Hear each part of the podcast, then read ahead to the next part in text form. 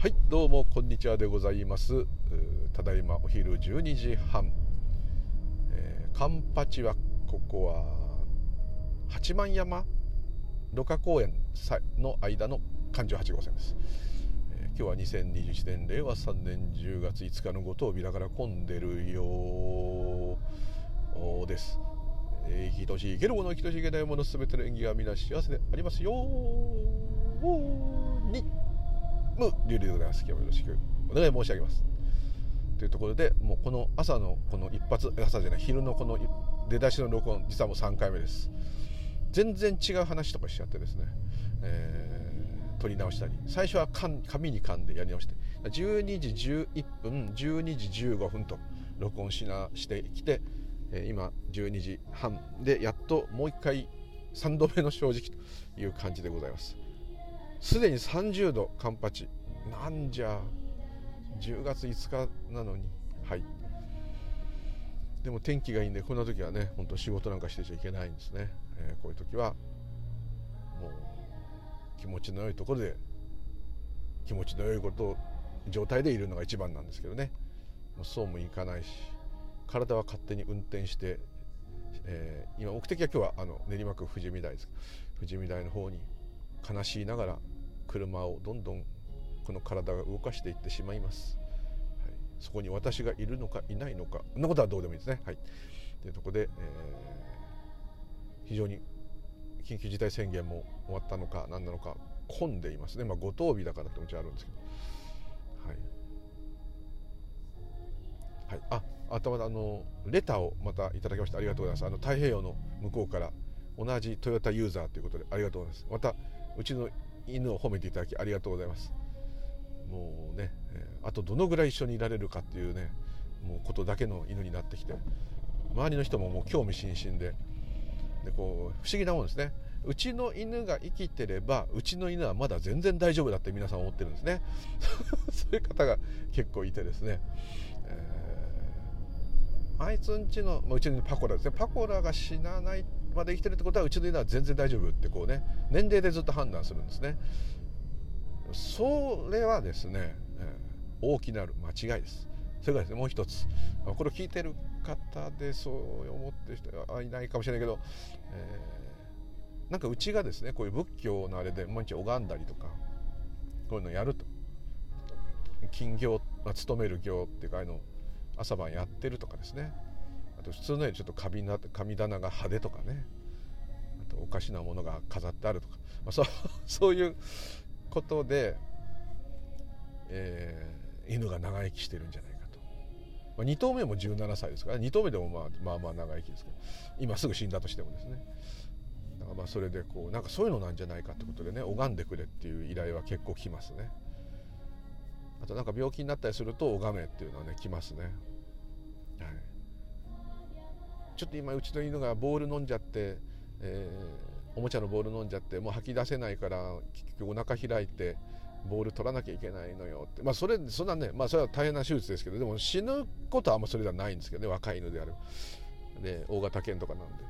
あと胃粘店になるとねすごい大型犬特に多いですから危ない。朝あっという間になくなっちゃいますから、まあ、そういうのとかね、えー、であればあれですけど。でももうその時もね大変今病院なのって今から回復手術してっつって。で回復手術もね本当にボール取るだけなんで病気ではないので飲み込んだボールをお腹から取り出すというだけなんですけどだけって言ってもまあまあ確かにね入院はちょっとしますけど、まあ、そういう時なんかもねもううまくいかなかったらお前のせいだぞぐらいの感じでね拝めって言うんですけど、えー、そんなのよりねそのママさんパパさんたちが真剣に祈った方がよっぽどいいよってこう言うんですけど私たちには神通力がないのとか言うから神通力なんかないっすよと。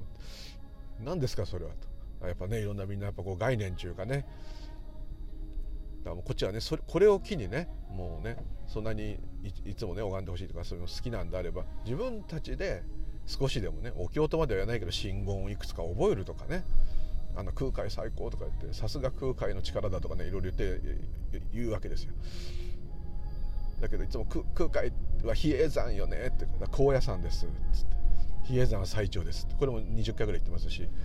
あここのお寺浄土真宗なんだ。空海よね親鸞です。いいんですけどね。そんなことはどうでもいいんですけど。一回も当たらないんですよね。そこはちょっとななんていうのかな。あのもし本当にそういうのにすがって助かりたいと思ってるならもうちょい勉強せまあ、こういう感じですけど、はい。えー、いいんですけど、笑い話として、まあ、大体そういう方多いですよね。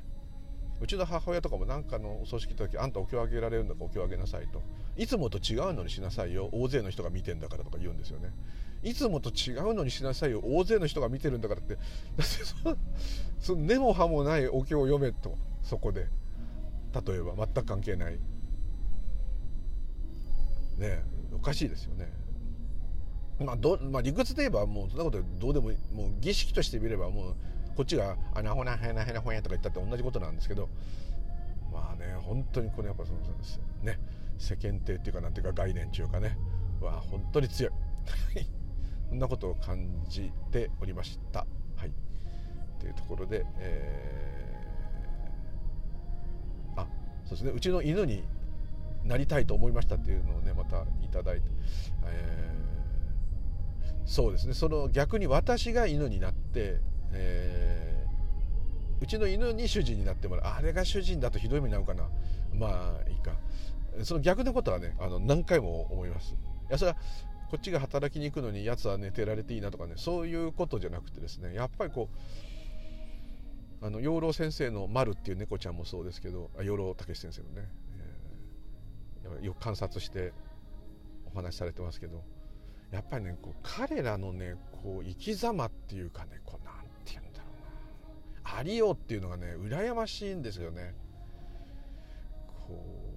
うもう裏も表もないとかねそういうこともないし、えー、例えば今でもね今でもですねこう私はいないとか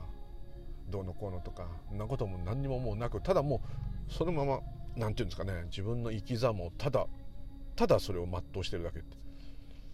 人間だと自分の生きて生き様を全うしてないとかまたこう思っちゃうじゃないですか。自分はちゃんと生きてないとか。自分らしく生きてないとか。ねまあ、そういう思いが出るのはそれそれ自然なことなんですけどそういうのも何にもいらないんですよね。そうなったらなったなんですね。もうあのママはもう本当本当なんていうんですかね北風が吹いたり南風が吹いたりするのと同じことですよね。彼らの生き様って。で本当は多分ね人はねそれを目指して生きてるでそのために何か成功したりお金がいっぱい入れば経済的な不安がなくなるとか健康を手に入れれば死ななくなるとかそんなことないのにですね。あとまあすごい勉強すれば、まあ、地位が得られて周りから認められるとか。とにかく絶えずこう武装し続けてないといられないと。これねこうずっと怯えてるわけですよね。これは彼らももちろん怖いことがあれば逃げるし嫌なことがあればあの嫌だってなるんですけどもうそれ逆にある意味真正直なんですけども。でもこう何て言うのかな。いらない不安がいつもないってですね。あれは本当に羨ましい。でまたうん何と言ったらいいんだろう。目的もないし死ぬってことも別にないし。ただ好きなものと別れるっていうのは辛いわけですね。愛別陸はあるなと。ただまあそれがそういう私はこの人と離れ離れになってしまったらやばいと。この人と離れ離れになってしまったら寂しいとか。そういう細かいニュアンスは要するにこの自我的ニュアンスではないと思いますね。ただ寂しい。ただ嬉しい。そうするとねなんか人間的にはつまんない気がするんですけどそれは逆に、えー、そこにいろんな要素が載ってないんでもうむき出しの喜びなんで本当の100%の喜びなんですね。だからおやつ見せただけではあって笑うのは、ね、大人だって、ね、好きなもの出されたらおそれ好きな大好物なんですよってこう言うかもしニコニコして言うかもしれないけど、まあ、どっかこうね本当はもっと湧き上がってきてなんだこいつ俺の好きなもんちゃんと買ってきてるじゃないかやったーって中では言ってるんですけどそれ言わないですよね。逆にそれを表現できる人って意外と人気者っていうかあの人面白いよねっていうやったーとかねちょっとだねまああのやっぱこう出てくるものをね素直にバッと表現できるっていうのはねあのやっぱ羨ましいなと思いますね。やっぱ、うん、彼らはもういろんなものに縛られてるとこもあるけど縛られてない。縛られてると思う私がいないとか、まあ、そういう面倒くさい言い方すればそうですけどあの、うん、で我々も本当はそうなんです。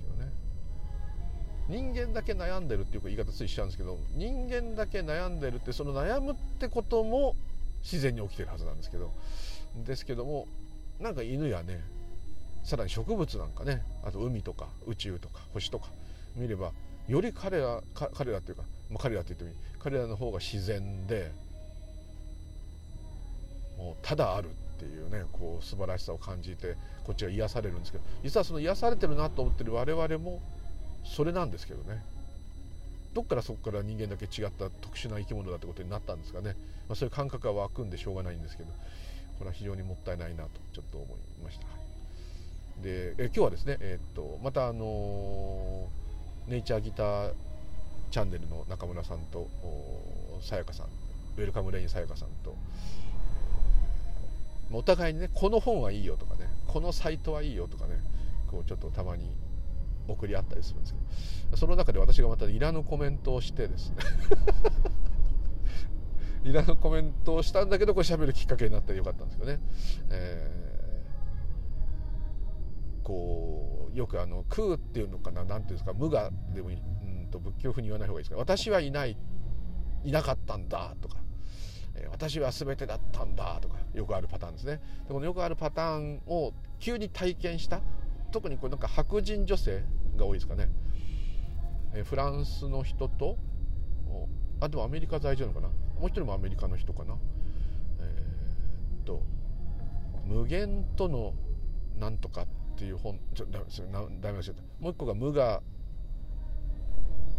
無我の自分で言ったって忘れちゃったすいません失礼しました有名な本ですあのとにかくそういう体験をした自分がいないっていう体験をした後に、えー、そのいないっていうことで生活がおかしくなってしまう。要するに普通に生活が送れなくなってしまうというパターンの方たちです。で、まあ、白人これでも両方とも白人女性かな。ちょっとあのもう一つの方はちゃんと読んでないのであれです。え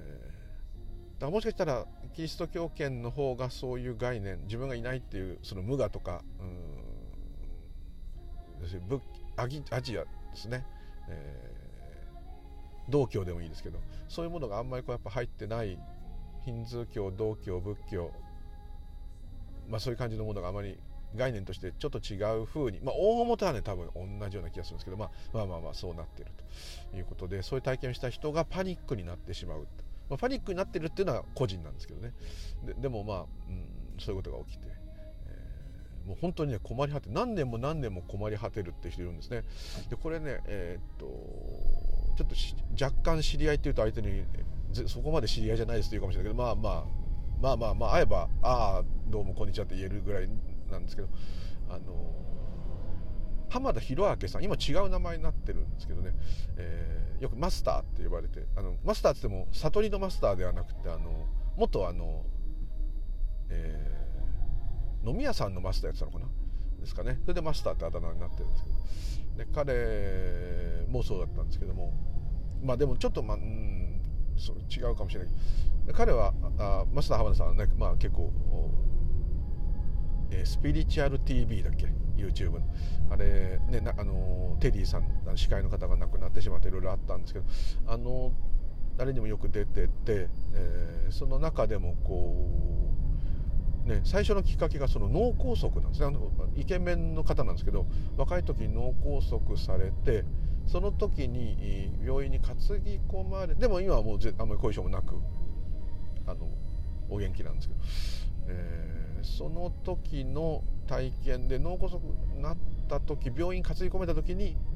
まあ無我っていうか全てのものに全く意味がないと。いやそれは脳梗塞のせいでそうなったのではないとはね思うんですけども。でまあ何かそういうきっかけがあって、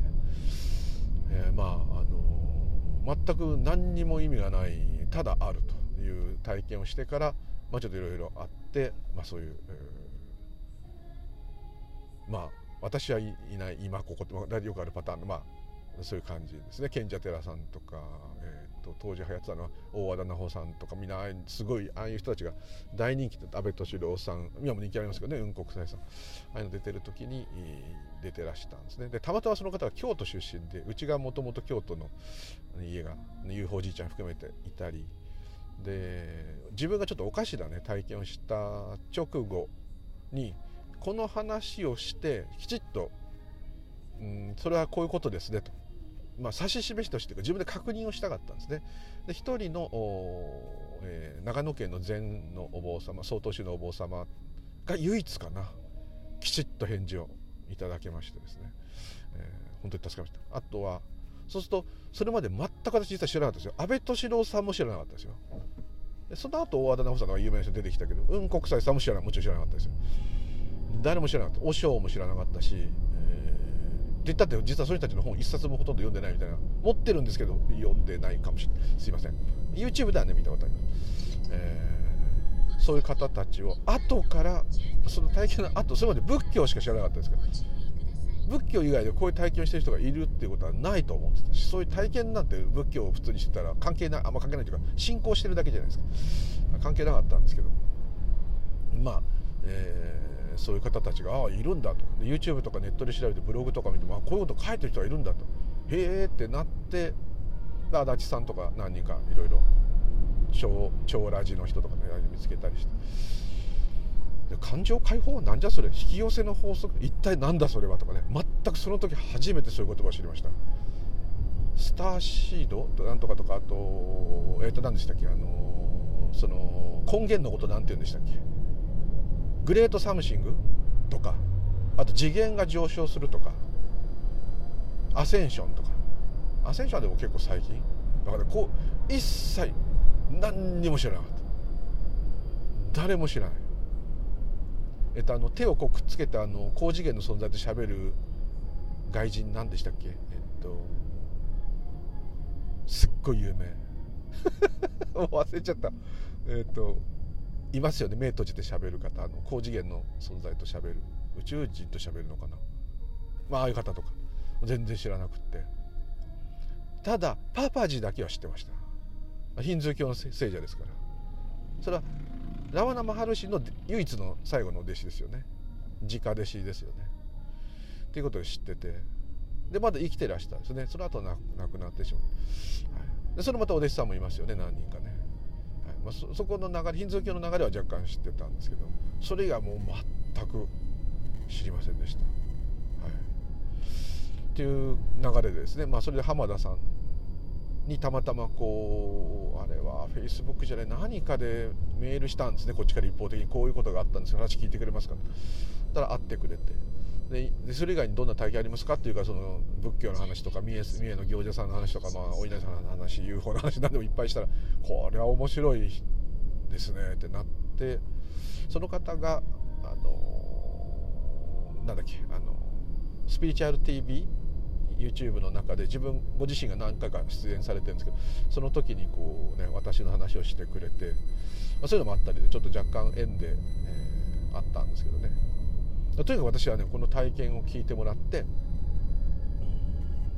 どういうことだと、まあ、自分がイカレポンチになったのかとかねそういうことはまああんま思わなかったんですけどまあまあでもちょっとなんと人に話さずにいられないっていうんでねそういう体験がある人に話したいってことがあって。で前も言いましたが、まあ、安倍敏郎さんにも実は、えー、直接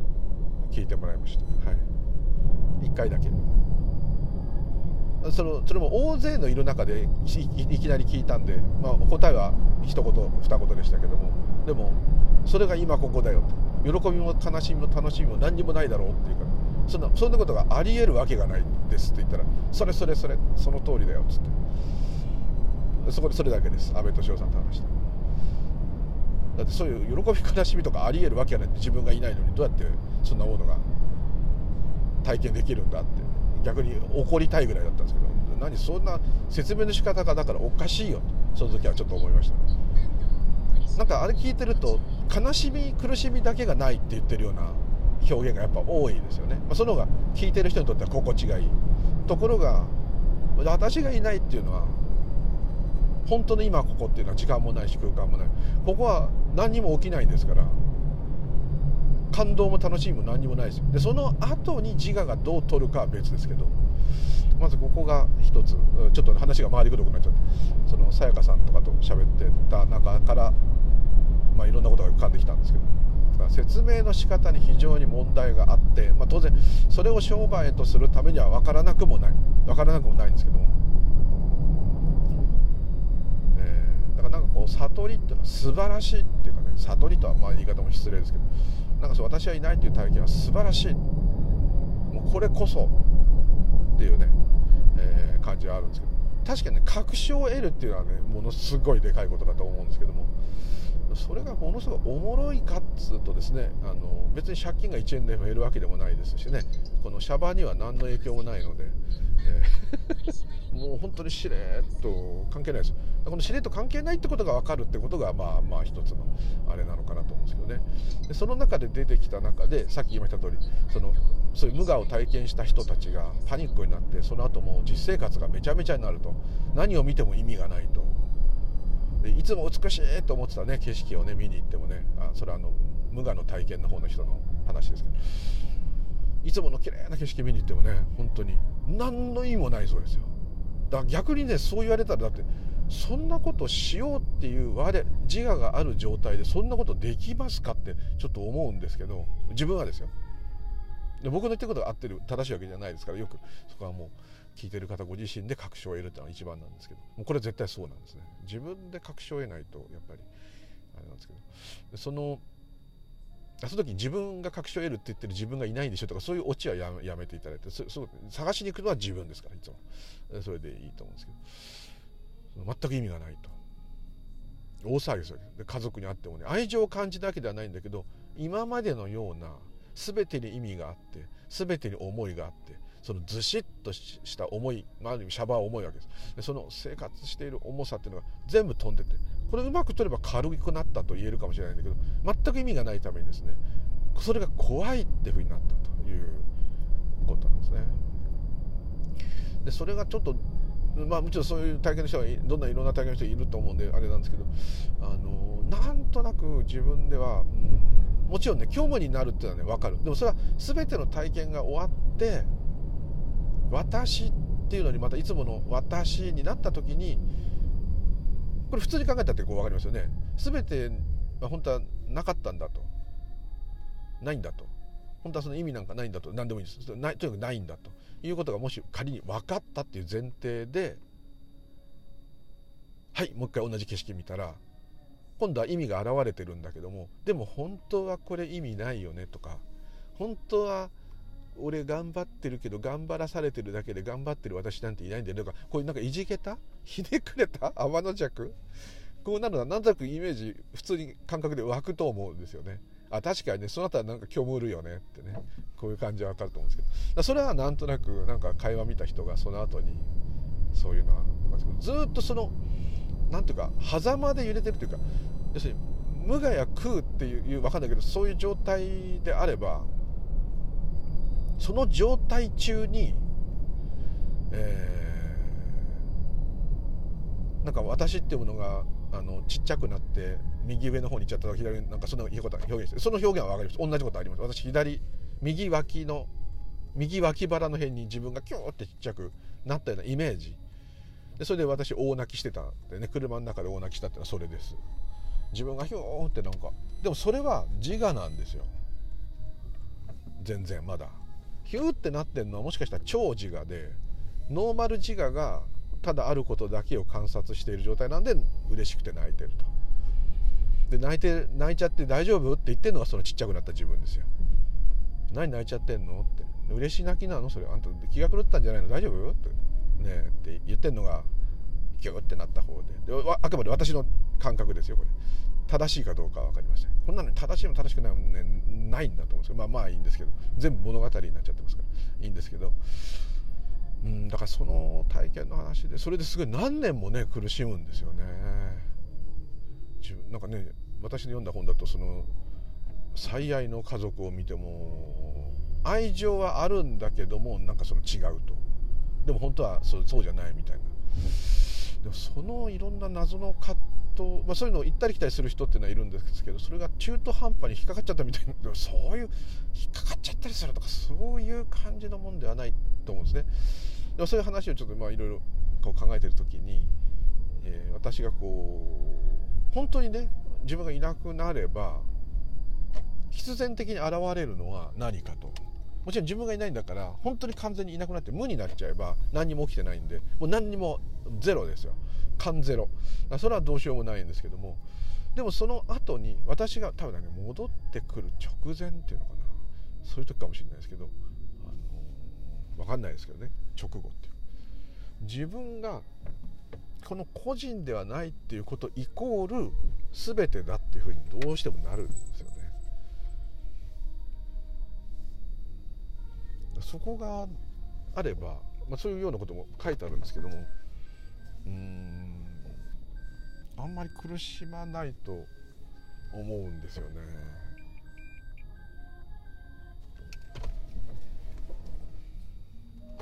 なんていうんですかね。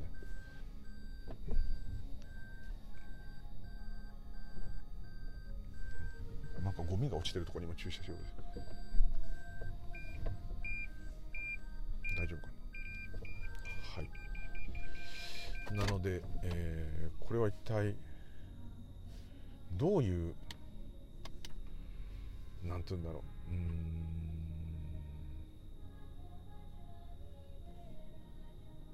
どのところでそうなってるのかってちょっとわからないですけどね。ただあのちょっとその中で私はこういう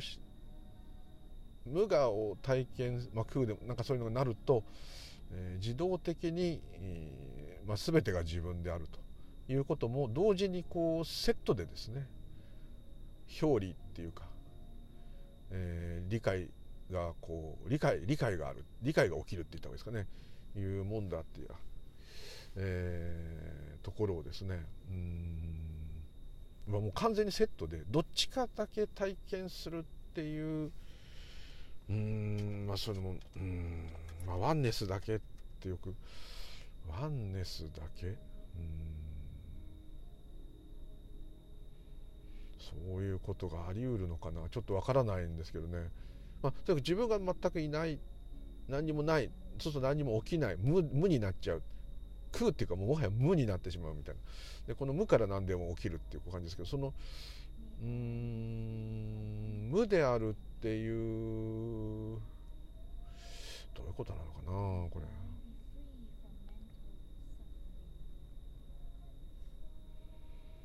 うん。分かんなくなっちゃった。考えではねもう分からないんですけど。無であるあったという理解があれば同時にじゃあ無であるとはどういうことかと。自分がいないっていうことはどういうことかっていう理解もセットでやっぱりああいないんだっつって終わんないっていうかそれ完全に自我まあ、全部結果自我なんですよ。言ってるのは自我なんですけども、まあ、ちょっとそこ置いといてもう真正直にこう感覚だけで思い出しても思い出すしかないんですよ。過去の経験なんで。思い出すしかないんですけどそれで言うとああ何にも私がいなければ何にも起きないじゃないか。チェっていうかちょっとそこはつまんないなからでももともとそうだったんだよねってこれです。ああこれだ。もともとそうだったのになんで自分が生きていると思ってたんだろう。こんな勘違いを僕は40年以上してきたのは何でだろう。っていう時はねもうそれと同時に自分はこれじゃなくて全部だって思ってる感覚っていうのかなあれは。あるわけです。なな理解っていうそういうのがなよくわかんないですけどそういうのがあるわけです。なのでまず移動できないっていうのは当然で、えー、あの時思い出すとすんごいオーバーに見えるんですよ。どこでもドアみたいな感じ。どこでもドアって言わないんだな。玄関開けたら普通外へ出ていくわけです。朝ね。朝玄関開けたらオーバーに言えばもうまた下駄箱が見えちゃってるって感じ。普通開けたら外出てなんかして帰ってきてドア開けて玄関が見えるわけじゃないですか。そうじゃなくて玄関出たのに開けたらまあもう玄関みたいな。一日が終わってるわけですよ。体験してないわけですよ。でも体は体験してるわけですよ。筋肉痛とかあるわけですよ。あのそのあのやけどしたっていうのも言いましたけどそうなんですよ。そこをなんか思い出そうとするとなんとなくあそういえばやけどしたんかなぐらいはなんとなく浮かぶんですけどこんなのおかしいですよね。でお前は今日一日中フラフラしてなんかなんかね無遊病みたいだったって言われればねああはいそうだったかもしれませんってこうなる記憶が曖昧ですそれは全くないんですね。完璧なんですよ。記憶喪失かっていうと違うここが うまく言えないのもこれは。記憶喪失で自分が全全部だったっていう感じは多分ないと思うんですよね。ていうかもう本当はそうだっていうふうにその時はなっちゃうんです完全に本当はそうだっただからここがセットだと思うわけですよ。もうシステム上。だって自分がないないきゃ何にも起きないんだねっていう理解があるっていうことは、えー、何にも起きない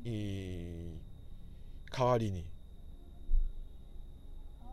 起きている全てが私だったってなるわけですね要するにまあ、えー、よくわかんないですけど例えば地球儀の中に私の人形を置いといて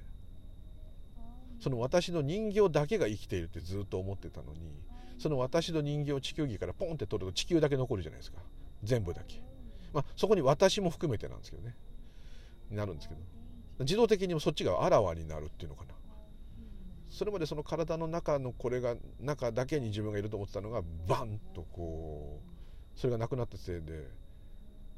あれ地球だけになっちゃったってなるじゃないですか極端に、まあ、それでも狭い表現ですけど、まあ、そうなるじゃないですか。その地球儀が自分だったと。っていうかだったとか思うも何ももう思うしかないっていうか思わされるっていうよりはもうもうそうそうなんだと。なんかこう何かでこうこうこうでこう分かったっていう感じとちょっと違うんですよね。もうそうじゃなきゃならないっていうか理屈が全く通らなくなっちゃうっていうか。もともと理屈が間違ってたものが正常に戻ったっていうか。その時は今はそれ逆にそっちが不思議な風に考えちゃいますけどその時はもうやっぱ勘違いしてたってすっごい思いました。だから当然玄関を開けたらまた玄関になって当然だよと。だって自分は全体なんだからどこにも移動できない。距離なんかあるわけがない。全体に距離があったら大変じゃないかと。全体が移動するってどういうことだって。全体が移動するってことは起きないと。全体はどしっとそのまま一つの全体ですから。動きようがない。その全体の中でいろんなものが動きますけどね。それもその時はものすごくそれははっきり。だから玄関開けてまた玄関でもしょうがないと。しょうがないというかそうじゃん普通そこそうじゃんってならないですよ。え